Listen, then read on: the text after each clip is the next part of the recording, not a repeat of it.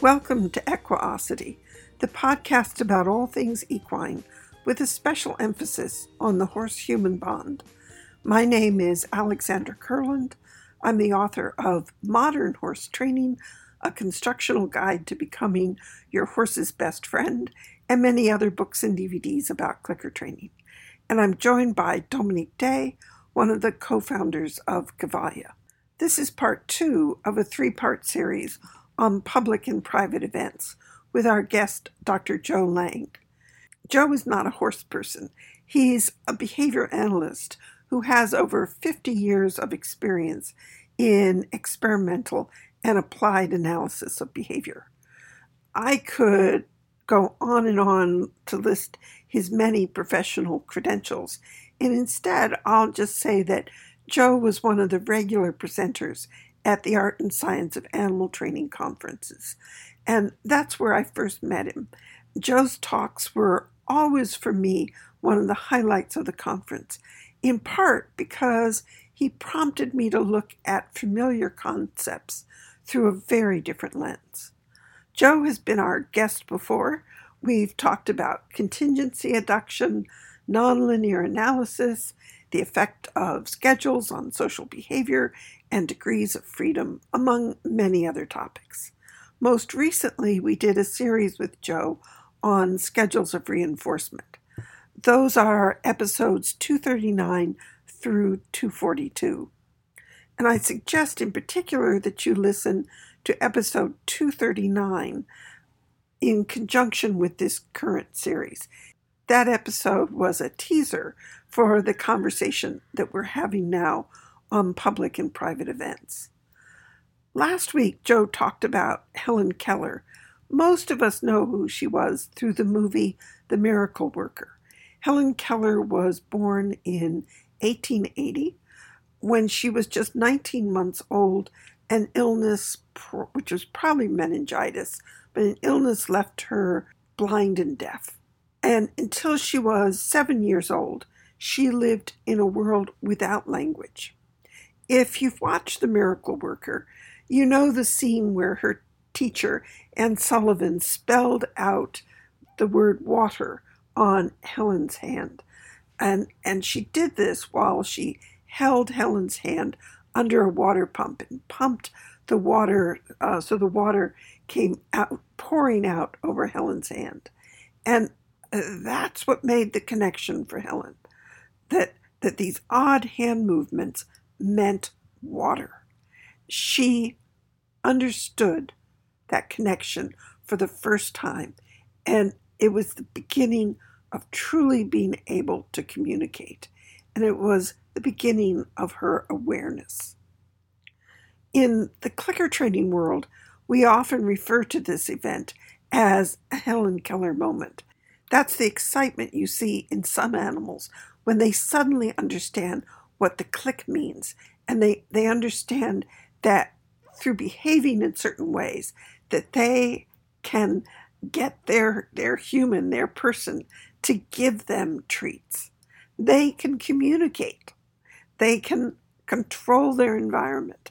We call the sudden surge in activity that we see excitement. And we refer to emotions such as this as private events. And we make a distinction between the emotions and the emotional behavior. One is a private event, which we can't see, and the other is an observable public event. And so, just when you think you've got all this sorted out and you can make sense of this, then Joe Layng comes along and throws a monkey wrench into our understanding by arguing that actually there is no difference between public and private events. And in this episode, he's going to give us another intriguing way of thinking about what we think is our reality. It's a black mug that I'm looking at right here. I'm looking at it. I can see it. I can say, well, it's eh, it's about five inches tall looks like it's like two and a half to maybe three inches across, maybe that, maybe not much. It's got a handle. It's electric, so it's it actually a self-heating mug. Actually, you'll see the little oh, indicator response yes. here. Oh, very and so I snazzy. can keep my coffee hot even when Yes. though it and so forth. And I can describe all of that to you and, and so forth. And I'm seeing it, right? And you say, I'm Joe sees the mug. I'm seeing the mug. And I held it up and you for you to see, and you saw Right. the mug. Yes. How do I know, even though I describe features of the mug, that you see the mug the same way I do? You But can't. the black to me is the same black that you see. The same red little light color is the same light color you see. And you we could both say it's red, but you may have learned to call whatever it is you see red. Right. And I learned to call whatever I see red. But it doesn't mean it's the same thing. Well, we treat right. the same thing for the purpose of communication and for the purpose of interaction. And we communicate and we treat the descriptions that we each share as the same, but there is no earthly way or unearthly way, as far as I know, to, uh, to say that we actually see the same thing. I don't know if my color black is the same as your color black. Right. There's no, and this is, and we call this a public event. and the only reason we call it a public event is because we see what's occasioning talking about it.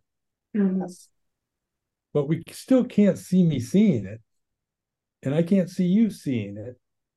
But I can see I can have a conversation with you about it. About what you're seeing, what I'm seeing. And we can share common words so we can have a common conversation. Pass me the black cup. Well, you may see the black cup as purple, but you're going to pass me the right cup. That's right. right? So now when I take the cup away, all right, take the cup, put it away, and say, close my eyes and visualize the black cup, or just see it in front of me, the black cup. You can't see me seeing that black cup. That's right. Can't see me seeing it. And I can describe it to you. I can say, oh, this is a black cup. It's got a handle. It's got a red light. Uh, it sits on a base. It, you know, keeps, you know, I can tell you a whole bunch of stuff about it, what I'm seeing. But you can't see that I'm seeing that. But guess what? You couldn't see that I'm seeing it when it was there. That's right. So what makes one public and the other one private? What's the difference? And that's the problem. That is. There's yes. no difference, except in how that scene comes to be. In other words, it's the stimulus control. The occasion for seeing is under the control of the presence of a cup in one situation and the presence of instructions in another situation. We call one, in the presence of a cup, dimensional control, and how we respond to the cup is instructional control. Yes. So I can describe it as, as metal, I can describe it as black, I can describe it as such and such. Those are all what we call uh, features of the cup. And so I can either arrange contingencies to restrict the features. So I could I could reinforce anytime you say color to anything, and you, anything I hold up, then you'll tell me it's color, right? So the dimensional control will be the object because you're responding to the object and not something else. But the exact abstractional control will be the feature that I'm reinforcing along, the dimension, the particular dimension I'm reinforcing along, not the whole confluence of dimensions. So much like we talked about opposite, right? The word. Yes. So once I say the word opposite, you'll treat X as opposite of Y. Well, once I say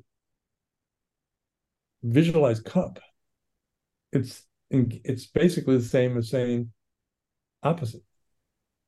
In other words, it controls that form of responding similarly, not exactly the same, but similarly to having the object there.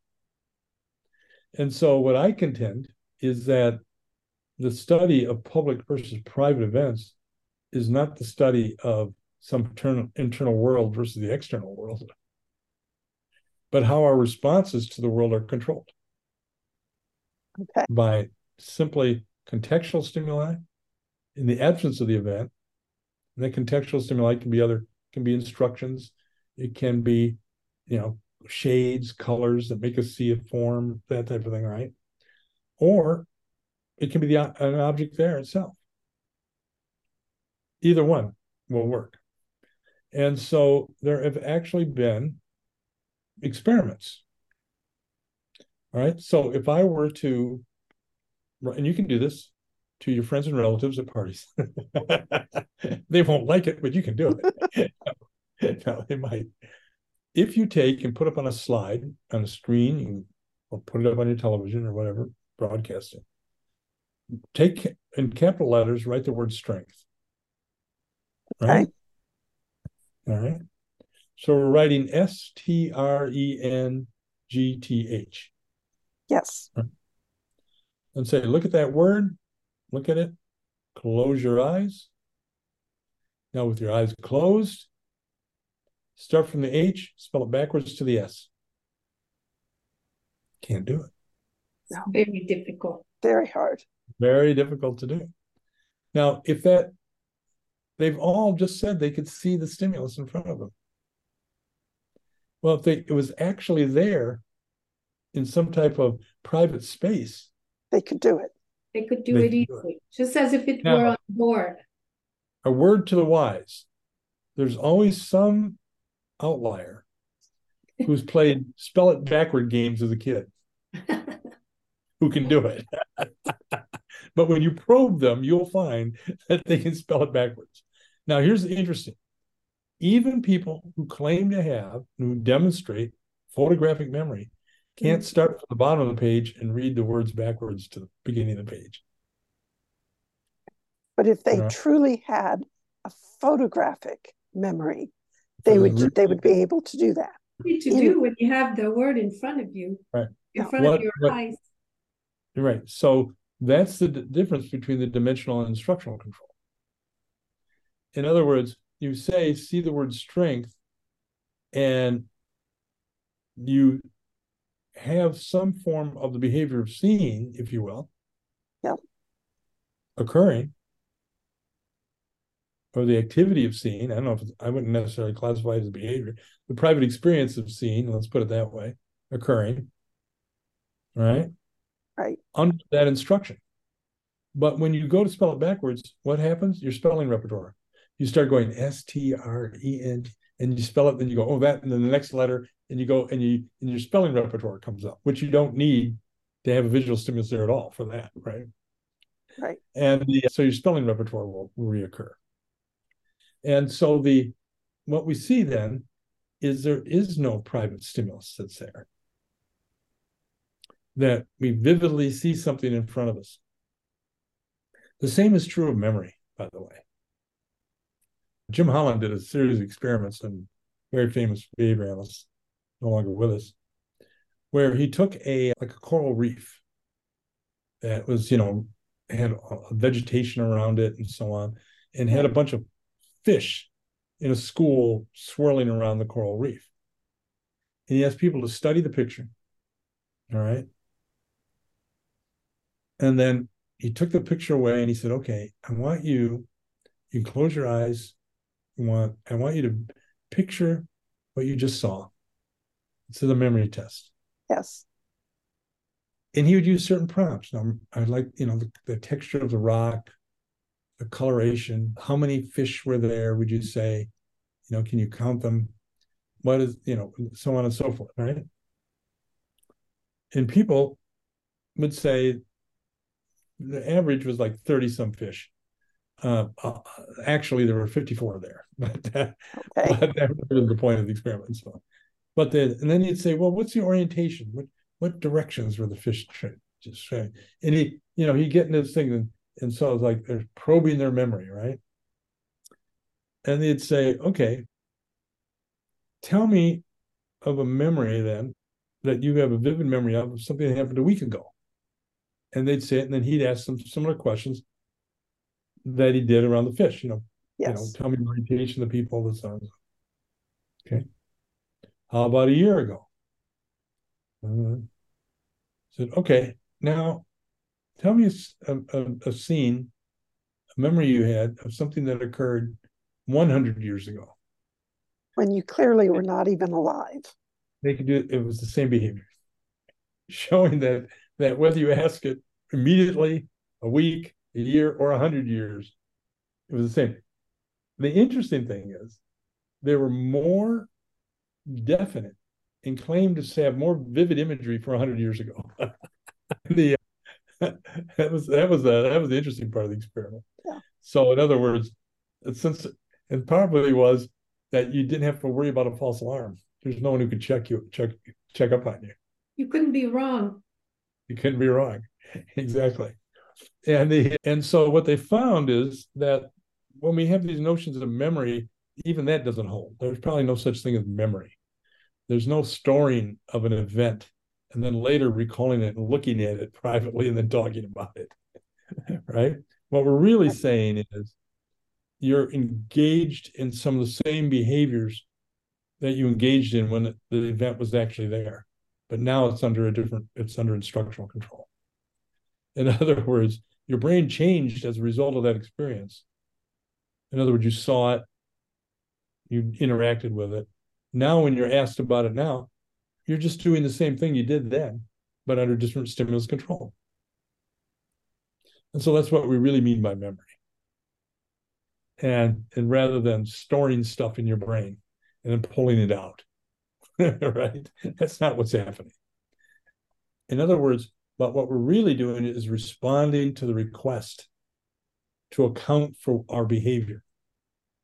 And so this is where the false memories come in, the witness is misidentified, all yeah. these all these things happen. And when you have these people who become the memory experts, you know, where you have 10 packs of cards and they can tell you the order of the cards and so on, and they create what they call memory palaces and rooms right. where they have well, creating they're creating specific instructional control yeah. that restricts response alternatives to features of stimulus not shared by other rooms, if you will. And that's actually in, in the area of mnemonics, Harry Lorayne was the best of that, right? Right. I mean, he could he he was unbelievable. And you can practice that and get better and better and better at it. Yes. But you're basically just reconstructing, right? that And and getting really fine-tuned instructional control that has behavior that control over your behavior similarly to having the object there, the stimulus there. So it's not a really mystery how that works. And actually it's a pretty interesting thing to, to study. But there's no private stimulus actually there. It's just the instruction. So uh, those uh, memories that we have of, say, memories that we have of of our childhood or right. people that we knew 20 years ago, whatever, they can feel very real. Yeah. They can feel yeah. more real than current events. Yeah. Yeah. That's and what you're But now you're getting into an area that is even more complex because you're asking why, under what conditions uh, do the current contingencies support making them feel more real. and the uh, and so on. In other words, what's going on in your life now that makes those features highly salient versus other features, right? And right. so on. And it goes. And so now you're studying of how contingencies affect how we talk about our current and past events and so forth. And that's the, that's the key. These are relations to the environment. All of these things are your relations to the environment. Skinner once said it took man a long time to understand that when he dreamed of a wolf, no wolf was actually there. It has taken much longer to understand that not even a representation of a wolf is there. right? It's, you don't even have a representation of a wolf. No. And by the way, the same thing is true of hearing. You know, what is it? Does hearing actually require something heard? and the in other words the stimulus there to hear you know you can think of a tune right mm. and you know da, da, da, you know this type of thing you can hear a symphony orchestra you can hear play. I mean beethoven what did he do? The entire fifth symphony when he was deaf. Yeah right. So obviously he wasn't hearing it as he was producing the on the piano. Wasn't affecting his behavior.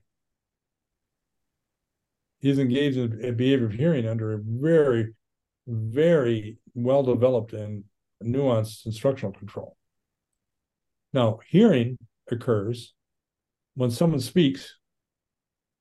What are they doing? They're creating sound waves, air pressure changes. Right. Travel through space and hit our ear, goes inside, you know, goes to the eardrum, the inner ear, and all of that. And it goes to the cochlea where there's little hair cells that vibrate and vibrate, and, and then they create certain neurological functions, you know, where synapses occur and, and the, the, it's propagated all the way to the, audit, the uh, auditory cortex and and inferior colliculus and so on. And all these things are happening when the sound preparation changes. Well, if you think about that, when someone says, I'm speaking to myself silently, well, is there a little voice?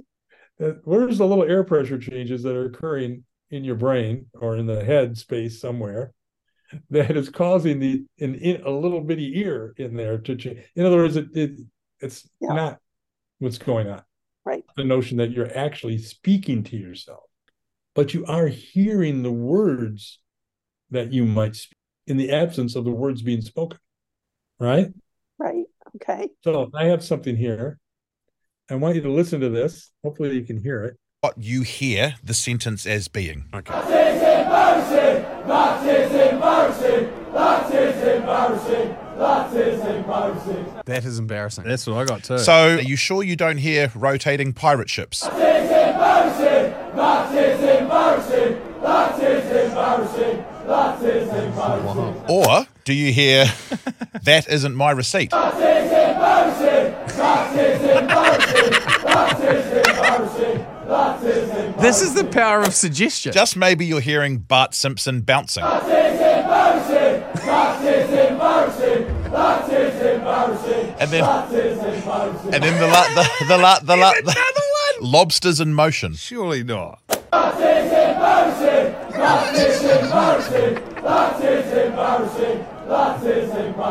How about Man, that? just out of a casual chat's chant, eh? Tell me All right. what So you heard what four different things there, right?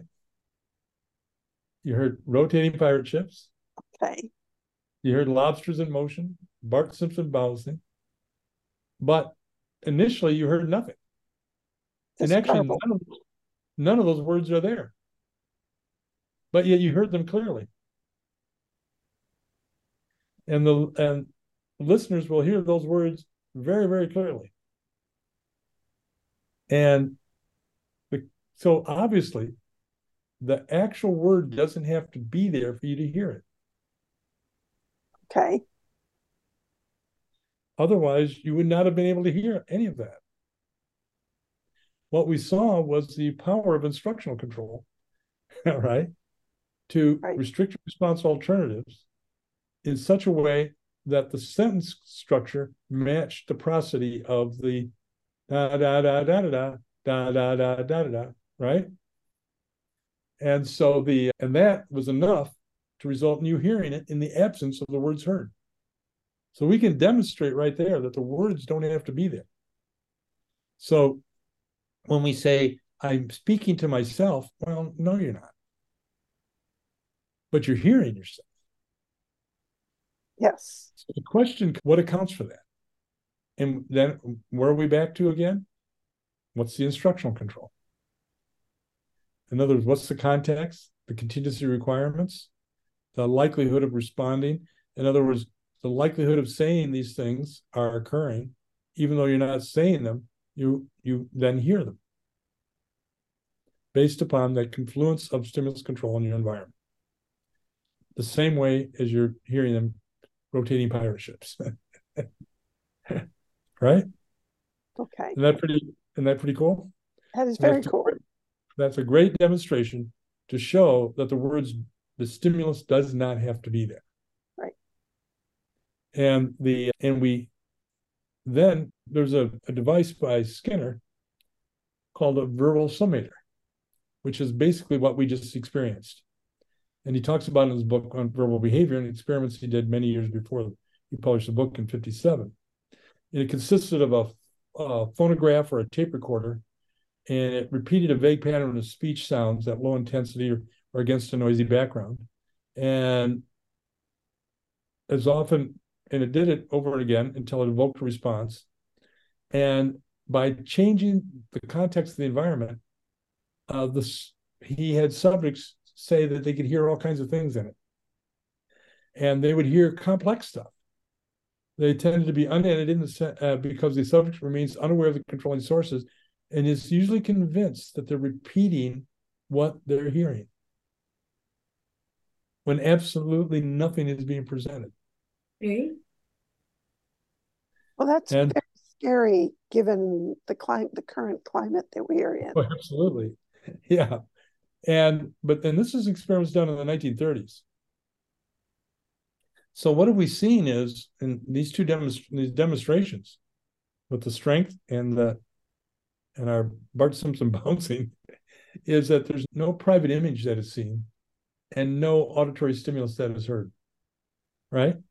So the stuff that we think is going on, we're speaking to ourselves, we're visual, we're seeing images in our, our brain, we're imagining, we can't account for it by looking at it as some type of internal private experience.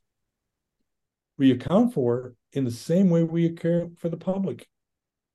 And that is, it's the same responding, or it's very similar responding, under the control of different environmental stimuli. One, the presence of, of the actual event, and the other is instructional control that makes us respond as though that event was there in our environment. Okay. And we call that instructional control. All right. So the experience of hearing and seeing is part of our discriminative behavior. But it's not behavior itself, nor is it the stimulus itself. in other words, our behavior of saying cup, seeing the cup isn't in that behavior. Right? If I say cup in the presence of a cup, seeing the cup isn't in the word cup, me saying cup. It's not in the behavior. And seeing it isn't in the stimulus because if I'm not here, there's nothing seen, right? So seeing the cup is here, but I'm not here. So, and to be stimulated means you have to respond to it, of course. So the seeing isn't in the stimulus, it's in the relation of the organism to its environment. So it's part of the discriminative behavior. In other words, our act of what we call seeing is part of the contingency. Much like emotions are a part of the contingency, seeing and hearing in different any any of the senses are part of the contingency. They are not a thing in and of themselves, so to speak. And if we stop and look at that, remember, you know, so we make a mistake when we say that uh, assume private experience is simply private behavior or private stimuli. Actually, covert behavior doesn't exist. In other words, we have behavior that is under the control of stimuli in our environment, and we have an experience that goes along with it that we call seeing, hearing, and so forth. And that's part of that relation. Brought to us by our good friend evolution. Right? And and the fact that we experience the world we experience the world totally different than a honeybee experiences the world. And the ultraviolet light and magnet and animals through certain magnetic fields and all kinds of different stimuli and the the, I, the dogs see uh, blue yellow at about 2075 vision and so on versus humans right? They live in a totally different world. We live in the world we live in because it resulted in us being able to reproduce. Right. We're responding to that world because we reproduce it in, in it, right? And so that seeing, that experience of seeing and hearing and feeling, tacting, and so on, are part of the discriminative repertoires that emerge as a function of the contingencies that are shaping our behavior. So it's not inside of us trying to get out. It is part of the relation that we have to the environment. So to make, make the point here, let's say you're all old enough to remember vinyl records, although I guess they're making a comeback. Yeah. Vinyl records. And you have a what's called a turntable for those who've never seen these devices. and it's got a what's called a tone arm with a needle that comes in contact with the record and it spins. And if it's in the right device, it's got an amplifier and or in the old days a preamp and an amplifier, but let's say an amplifier, and it goes out. A little wire goes out. There's at least two speakers there. or Well, usually can be done with one, but let's say two speakers. Nice stereo. And we put a record on, and we put the tone arm down, and we hear Stravinsky's Rite of Spring. It's all beautiful, you know, bum, bum, bum, bum, bum. You know, it's, it's great. It's going on and so on. And we go, oh, and well, little do we know that looking right behind us is an alien scientist. And they're going, wow, what's that? What, what's, what's, what? And, and, and they call it, and he says to his other invisible alien co-investigator, well, that's what they call music. Well, where where is that stored? Yeah. Where do we find the music? Let's mm-hmm. examine it. Let's find that music. So what do they do? They decided they're going to do some investigation into the where the music is stored in the system. So they go in, and the first thing they do is lesion experiments. You know, and a lot of that's what our neuroscientists do, right? Lesion stuff. They cut this area of the brain and see what happens. So they go in and they cut the needle. guess what happens? No music. So I guess what they found is where the music is stored in the system, right? Since if you delete that, there's no music. Well, they they said, well, we're not quite satisfied with that explanation yet. We that was only the first thing we did. So they put a new needle in and put it back, produce the music again, and they say, okay, let's go take a little bit off this knob here that seems to uh, function by how loud the music is. They cut a little bit, off, no no effect. Well, that that's a peripheral uh, part of the system. That's not part of the system. And they they start, you know, they cut a wire and and all of a sudden, oh, the music that goes to this speaker is stored in this wire, and that speaker is stored in that wire, right? And so you you begin to see that you know you're getting all this. Well, where's the music stored? So finally, they decide to examine the record. They take the record off the stereo and say, the music must be in this. So they get an electron microscope. They, say, they look at. They see grooves. They see molecular arrangements. They see all kinds of stuff, but there's no music in there. They can't get any music out of it. Now, what they can find is that different records result in differences in things heard, but there's no music in there. So they put it back on, put the stereo back on, and listen to the music. And they say, well, our devices say that there's changes going on in the room. Let's take the air out of the room. take the air out of the room, and guess what happens? No music. No music. No so vibrations. Music, music must be stored in the air. So here's the question Where is the music in the stereo? Where is it? Do we respond to music? Do we pay a lot of money for it? Do we go to concerts? Do we do all of that? But where is it? It's in the relation of that whole system to the listener. That's where the music is. It's in the relation between the two. It's an environmental relation. It is not a thing that you can hold. It is not a something. Now, it's not a nothing, right? Right. As Wittgenstein would say, it's not a nothing, but it's not a something either it is a relation between that particular arrangements, that system, and the listener. That's where the yes. music resides in the relation. It's the same thing where our so-called what we used to call private experience lies. It's in the relation of the organism to its environment, not in my head, right? It's not in a little space here. And yes, I can lesion things and make it stop. right. Same as I can lesion the needle. But just because I turn on the light switch and the light goes on doesn't mean the electricity is stored in the light switch. That's right. Right. So it's in it's in the relation. So we privately hear things, we privately see things, we privately feel things, we privately think things.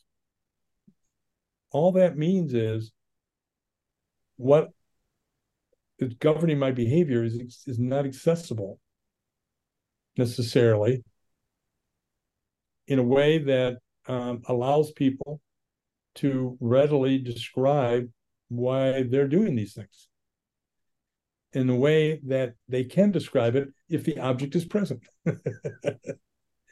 in other words, I'm trying to convince to you that I'm engaged in similar behavior under the control of stimuli that I can't describe. But when it's here, I can describe it. I haven't been trained to describe all, about instructional and dimensional control and all that. I haven't been trained to do that. But I want to have a conversation with you about what's happening to me. Because I've been taught to answer questions about my behavior. And so when you say, What are you looking at? Oh, I'm looking at the cup. So when a little child going, Oh, here's some milk, you want the milk. Is that what you want? They nod their head or reach for it. Beginning of discriminating their behavior in relation to the environment, answering questions about themselves. That's the development of seeing that you're seeing, of awareness. And so now I have to account for the stimulus control over my behavior. In the presence of a cup, I have a certain set of words. In the absence of the cup, in order for you to understand that I'm not under the control of the cup, I say I'm imagining the cup. All that is is saying my behavior is under the control of features of a cup in the absence of those features as a result of other stimuli in the environment. Okay, that makes sense. Saying, now, isn't imagining a much easier way of saying that? Yes. but that's basically what, what Wittgenstein taught us was that our words, our words and our sensation words are used so we can have a common language, so we can understand each other, so that we can ask for that intervention for the pain, for example, and so on. So what we're trying to do is have an effect on an audience by the words we're using. And so we come upon words that have a shared meaning so we can have that conversation, even though that's not necessarily an accurate description of what's going on. So we can right. we can talk meaningfully about our imaginations without having an imagination. Yeah. right? or without actually imagining things. So there's there's a there's a great YouTube if you want to watch it. It's called um, Beetle. If you by if you search YouTube and put Wit, Wittgenstein Beetle in a box. Okay. great yes. little that I've shown at different yep. presentations and so on that describes this very very well. All right. And so anything that's occurring, so to speak, privately, we don't have words to describe it. So when we say we're seeing in the absence of words seeing, what we're saying is, I'm describing something with words that you gave me for something you can't see me do. So I'm doing it's kind of like Helen Keller. Right. Trying to talk to us about texture. Right. So I'm using words that sound like similar to what happened when something occurred. So I'm trying to metaphorically, if you will, talk about it because these are the words you gave me to describe it. But the it, right, is in question. Mm-hmm. And what we're really talking about yeah. is relation to the organism to its environment with forced descriptions based upon our verbal community's demand to talk about what we're seeing and doing. which, so which makes me think of that makes me think of all forms of instruction. That when I give right. you a set of instructions, tell you what to do, and then right. I observe your behavior and I think, well, that wasn't quite what I had in mind. Right. So now I need to go back and refine how I'm describing or what I'm saying about those instructions because clearly the words I re- I'm using are being interpreted differently by my listener. Yeah, yeah, and they, and so it's really important to make sure you both have the same sets of stimulus control.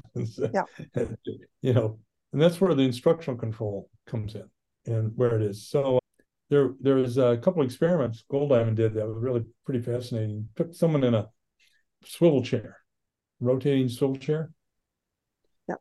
That and he's had, had some other people who were susceptible to hypnosis, and they were not hypnotized, but they were just sitting in front, watching this demonstration. And they took a guy and they put him in a chair and they spun him clockwise, really fast, oh, round, round, round, round, round, round. I mean, it was unmercifully fast.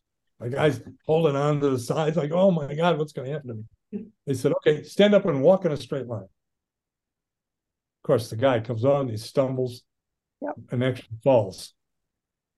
He gets up and goes, oh my God, I can't believe how dizzy I am. I, I can't stand up. I've got, you know, blah, blah, blah. And I'm feeling a little sick to my stomach and so on. Then they took the people and, uh, hypnotized, put them in the chair. Well, they, and they said, okay, now we're going to spin you. They spun around two or three times slowly. Said, okay, we're going to start slow. And then they stopped spinning. And they said, okay, now you're going faster, you're spinning faster. Now they're hypnotized, right? You're spinning faster, right. you're spinning faster, you're spinning faster. You know, the, the, person's grabbing the side of the chair, just like the other person did. But, okay, stand up and walk in a straight line. They stood up, they walked, they walked, they spun, and they fell. And they said, Oh, I can't believe how dizzy I am, so on and so on. Well, here's the problem. They spun them counterclockwise. but they got up and walked and fell clockwise. In other words, they fell in the direction of the model, not in the direction of the spin that they supposedly were privately experiencing. So they obviously were not under the control of any private experience that they insisted they were under the control of. Why we just can't trust ourselves, can we? No, we cannot. no, we cannot.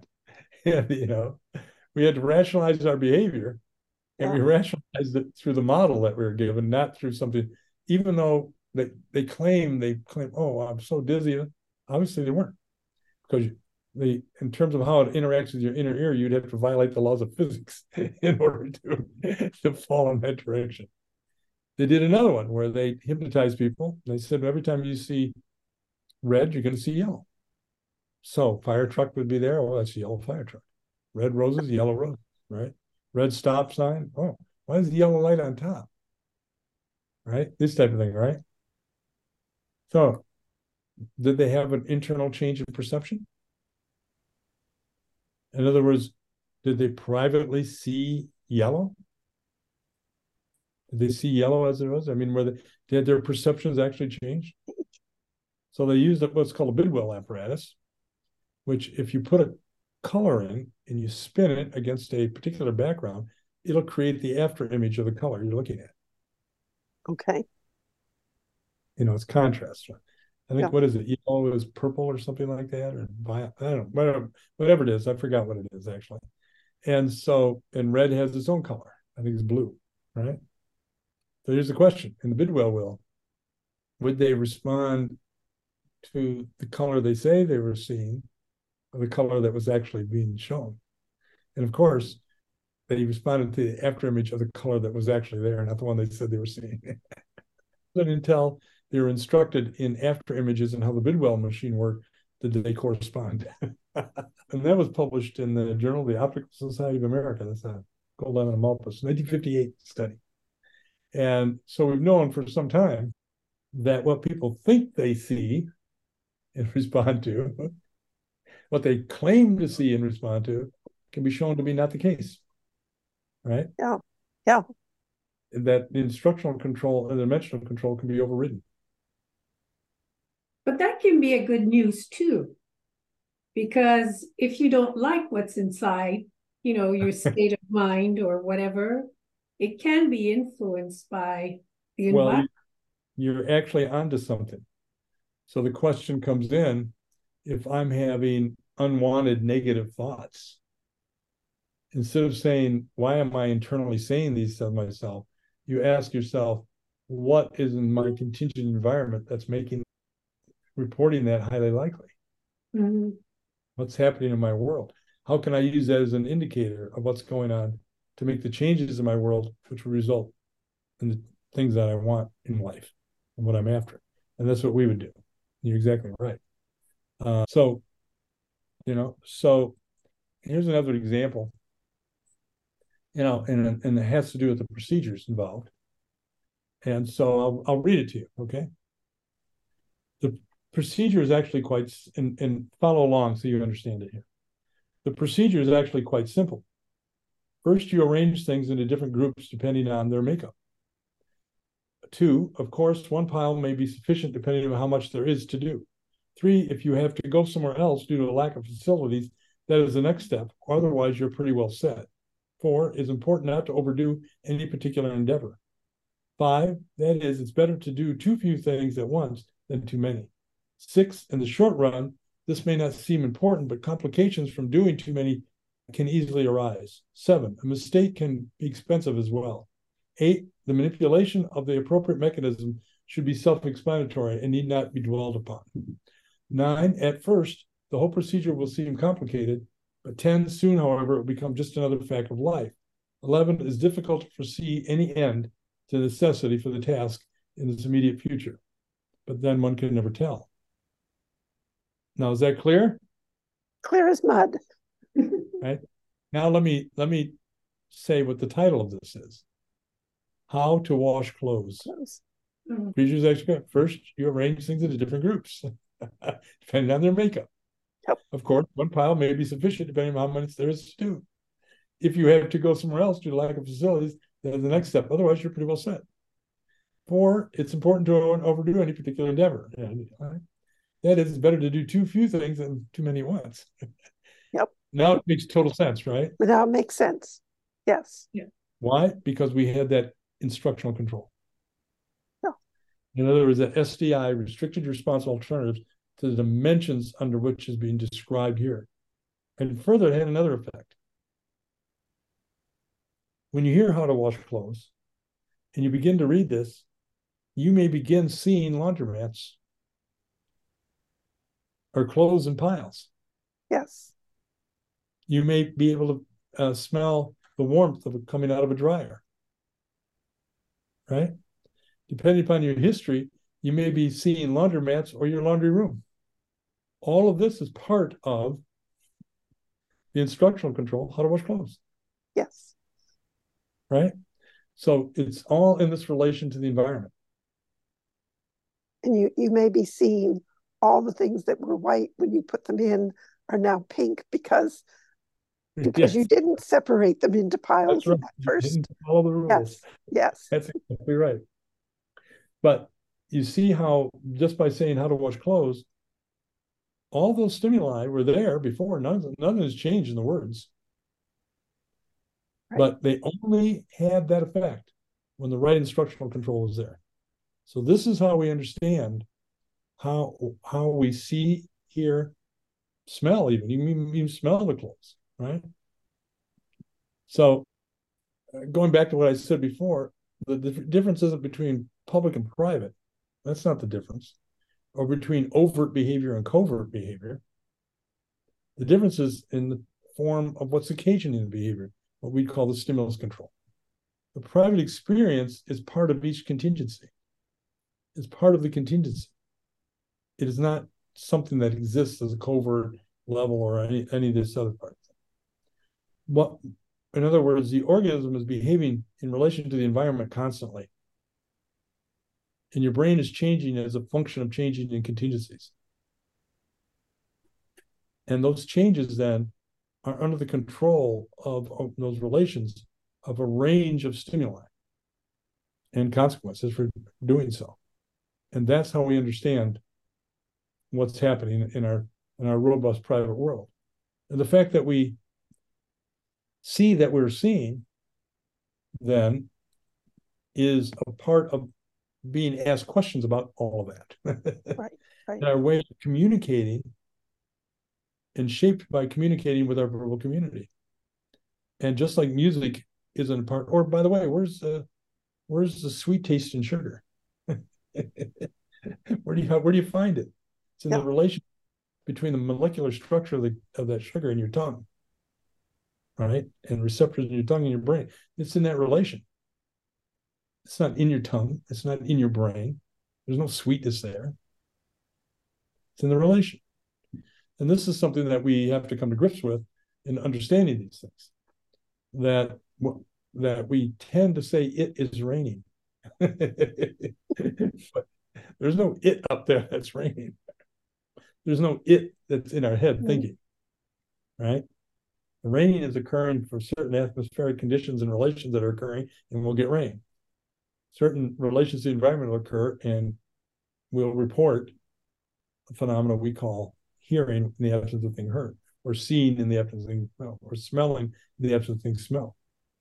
And where we have neurological changes that have us engage in behaviors that in the past have entered in those relations, we'll experience it in the absence of those stimuli. So I can stimulate an area of the brain and you'll you'll see yourself walking to school, right? Right. But it's just saying that when those areas were activated, they were under the control of these stimuli. And so that's what we're going to talk about. So that's basically I don't know if this made any sense to you or your readers. No, uh, you asked for experience. I mean, Right, yeah, you're, right. your. It it does make sense. I mean, it raises lots of questions, and we can have that further discussion about consciousness and uh, Oh, yeah. as it relates to the animals that we work with. You know, I was as Right. part of the preparation for this. I was rereading Ed Yong's An Immense World on the different senses that, and which is it's just a fascinating, fascinating book. Yeah. And in the sections on sight, he was referencing one individual a woman who has receptors that most people do not have. So she sees a wider spectrum than uh, is typical for most humans. And her comment about it was, "Oh, I had no idea. This is just how I. This is just how I saw. I had no idea it was anything different or special." Well, I've had this, I had this personally, I've had the same response in an opposite direction. When I was a kid, I got my first pair of glasses. Is the first time that I saw separate leaves on trees. I had Yeah. no idea. That was just a big green mess. I never th- stopped to question it. Or that there were separate pins in a bowling alley. Interesting. Yes, All I can relate white- to that. just a white blur at the end of the bowling alley. Yep. And I didn't know that it was different for anyone else. You know, I had no way of knowing that people saw them as separate pins. But as far as you were concerned prior to getting your glasses, that's just the way the world was. And I would refer to them as bowling pins, and we'd have common conversations about bowling pins. Yep. And I guarantee you, I was seeing it differently than many other people were seeing it. Yep. And you could relate to them. Right.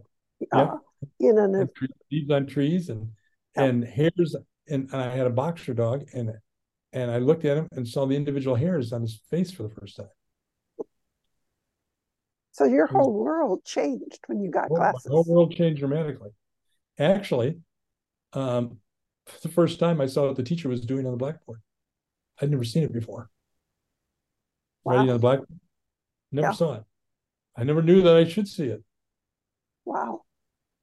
How old were you when you got glasses? I was probably about nine. Ooh. So you went through a lot of a lot of early schooling, Yeah, tell me about it. missing out on huge Well, I- amounts of information. Well, what you know what's interesting though? I became an excellent auditory learner. I could Yeah. listen to explanations and follow it. Actually, even later in life, the visual diagrams and stuff didn't do as much for me as they did for other people. And I had to work at learning how to do that type of thing and visual types of writing. and stuff. Is another way of sort of bringing this whole discussion home and making it Actually, I, I remember uh, something I remember now. Maybe I don't remember it, but I, I'm going to claim I do. At least I'm engaged in the behavior of hearing seeing. Is that I got my glasses right in the middle of when they were discussing diagramming sentences, and for the first time, I saw what they were doing. I had no clue. There was a diagram. I had made no sense. I had no idea what diagramming sentences were. I could hear them talk about it, but I never saw it. and also, no, that's what they're doing. doing. Why didn't you just Wow. I Wow. had no knowing that, you know, I just assumed everybody was seeing the same thing I was, hearing the same thing.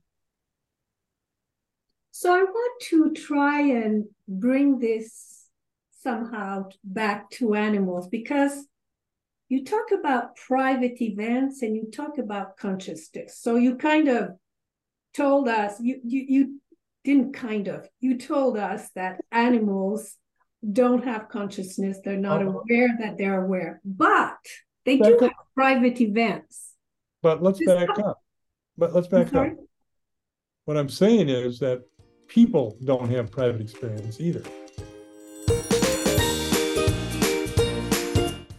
Thank you, Dominique, for bringing us back around to animals. Her question is a great cliffhanger to leave you with. In part three, we'll continue to explore the question what is consciousness? We're in the middle of the holiday season. With all that that means, you may not be wondering what is consciousness. You may be wishing you were unconscious.